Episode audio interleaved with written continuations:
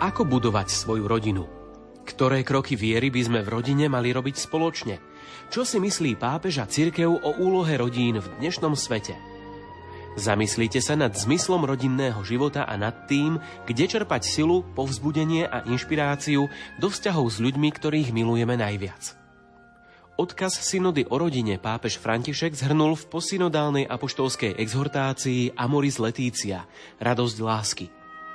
Rok rodiny Amoris Letícia je iniciatívou pápeža s cieľom osloviť každú rodinu v celom svete – pri tejto príležitosti sme pre vás v spolupráci s jezuitom profesorom Ladislavom Čontošom pripravili krátke úvahy o rodine a vzťahoch v jej vnútri. Životný štýl rodičov je prvý a trvalý spôsob výchovy. Výchova detí v rodine sa nezakladá na rodičovských poučeniach ani na poučkách, ktoré treba deti naučiť, ale na príklade, ktorý dávajú rodičia svojim každodenným životom. Výchova nie sú dlhé rodičovské kázne, ani mnoho povzbudzujúcich náznakov a ešte menej vyčítavých slov. Otec a matka vychovávajú deti celým svojim životom, najmä kvalitou ich vzájomného vzťahu a svojho vzťahu k Bohu. Tieto základné vzťahy sa v rodine prenášajú aj do vzťahu k deťom a medzi deťmi. Svetý otec František pripomína, že otcovia a matky sú povolaní k neustálemu ľudskému a duchovnému rastu – k rastu v láske k Bohu a v nej k rastu vzájomnej lásky, čo je vlastne ich povolanie k svetosti, ktorá je rozvinutím milosti svätého Krstu a sviatosti manželstva. Neexistujú dokonalí rodičia, ale takí, akí sú ako ľudia, ktorí sú si vedomí svojich chýb a hriechov, no zároveň povolaní k plnosti ľudského a kresťanského života v láske. Sú si vedomí skutočnosti, že deti sú pre nich darom a preto pracujú na sebe, vychovávajú sami seba, aby boli schopní vychovávať svoje deti. V bode 259 posynodálnej exhortácie Amoris Letícia čítame Rodičia majú vždy vplyv na morálny vývin svojich detí, v dobrom i v zlom. Preto je najlepšie, ak túto nevyhnutnú zodpovednosť príjmu a naplňajú vedome, horlivo, rozumne a primerane. Keďže táto výchovná funkcia rodín je mimoriadne dôležitá a stala sa veľmi komplexnou, chcem sa pri danom bode zastaviť osobitným spôsobom. Dôležité je rozlíšenie medzi výchovou a vzdelaním. Vzdelanie rodičia často nedokážu sami poskytnúť svojim deťom, preto potrebujú pomoc školy. No škola nemôže nahradiť výchovu, ktorá má primárne miesto v rodine. Svetý otec pripomína. I keď rodičia potrebujú školu, aby deťom zabezpečila základné vzdelanie, ich morálnu výchovu nikdy nemôžu celkom delegovať. Citový a etický rozvoj človeka si vyžaduje jednu základnú skúsenosť. Veriť, že vlastným rodičom možno dôverovať. Z toho vyplýva zodpovednosť vo výchovnej oblasti s citom a osobným svedectvom, vzbudzovať v deťoch dôveru, inšpirovať v nich láskavý rešpekt. Keď dieťa prestane cítiť, že je pri svojich rodičoch vzácne aj napriek nedokonalosti, alebo keď necíti, že o neho majú úprimnú starosť, spôsobuje to hlboké zranenia, ktoré zapričiňujú mnohé ťažkosti pri jeho dozrievaní. Tento nedostatok, toto emočné zanedbanie vyvoláva väčšiu bolesť než prípadné pokarhanie, ktoré mohlo dostať za zlé správanie. Základné životné hodnoty si dieťa osvojuje nepriamým spôsobom cez život, akým rodina žije. Sú to hlboko zakorenené zásady správania sa voči sebe, voči iným a voči prírode. Spomínam si, ako mi raz starý otec veľmi silno stlačil ruku, keď som lámal konárik zo stromu a povedal mi, aj ten stromček to bolí. On je živý a je Božím stvorením. Namietal som mu, detko, ale vy striháte stromy a orezávate ich. Dal mi vysvetlenie.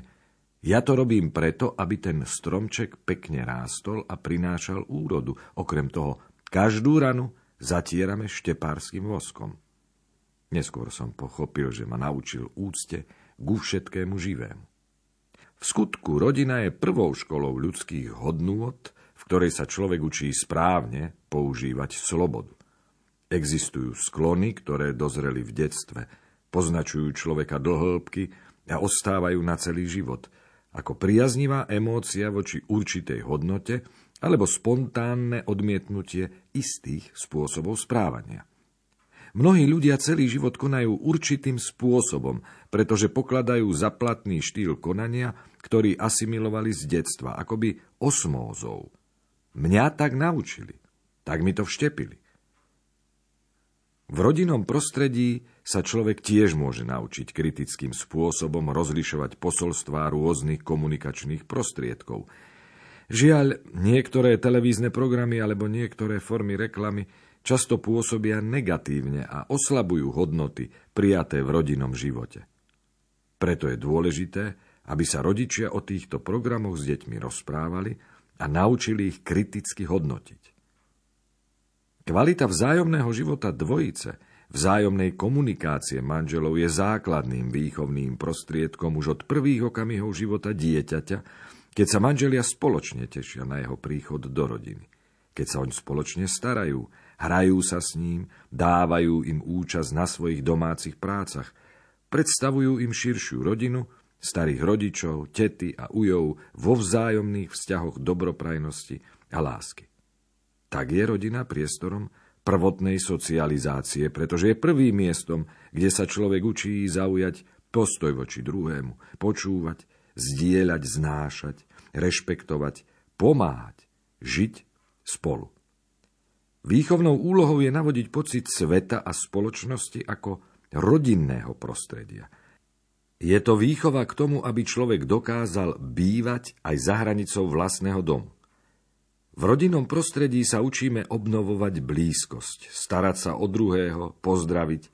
Tam sa prerušuje prvý kruh smrteľného egoizmu, aby sme spoznali, že žijeme vedľa druhých a spolu s druhými, ktorí sú hodní našej pozornosti, našej láskavosti, nášho citu.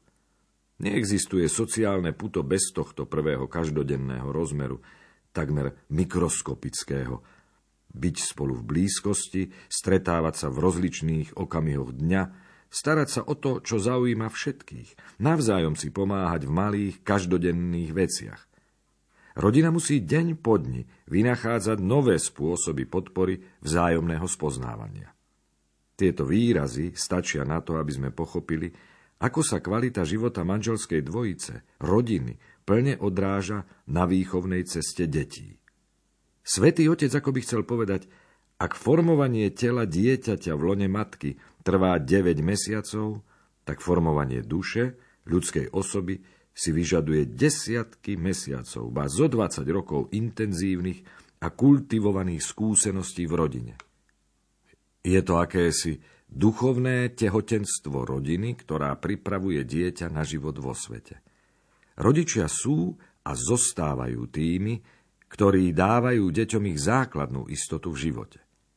Nízka kvalita života vo dvojici vedie k tomu, že deti môžu byť ľahko ovplyvnené inými, aj rozličnými násilnými prejavmi, agresivitou a neznášanlivosťou. Niekedy sa stiažujeme, že deti utekajú z rodiny, že si hľadajú nevhodných kamarátov, že ich vychováva ulica. Ale keď je kvalita rodinného života nízka, čo môžeme čakať? Mnohí rodičia hľadajú pomoc v televíznych programoch a na internete. Je to núdzové riešenie, no často nebezpečné, lebo predkladá celkom iné životné postoje a štýly, ako by rodina chcela odovzdať. Napokon je dobré si uvedomiť, že spôsob života rodičov, kvalita ich vzájomnej komunikácie, vzájomnej lásky, predchádza každé napomenutie a odporúčanie. Je síce často bez okamžitého ovocia, no určite ho prinesie v budúcnosti. Spomeňme si osobne na udalosti zo života našej rodiny, ktoré nás v živote ovplyvnili a často sa k ním vedome či podvedome vraciame. Spoločne v rodine sa podelme o svoje skúsenosti z našej rodiny, zážitky z detstva a mladosti, ktoré zásadným spôsobom ovplyvnili náš život. Napokon sa môžeme pomodliť za svojich rodičov a starých rodičov, ďakujúc za všetko dobré, k čomu nás vychovali.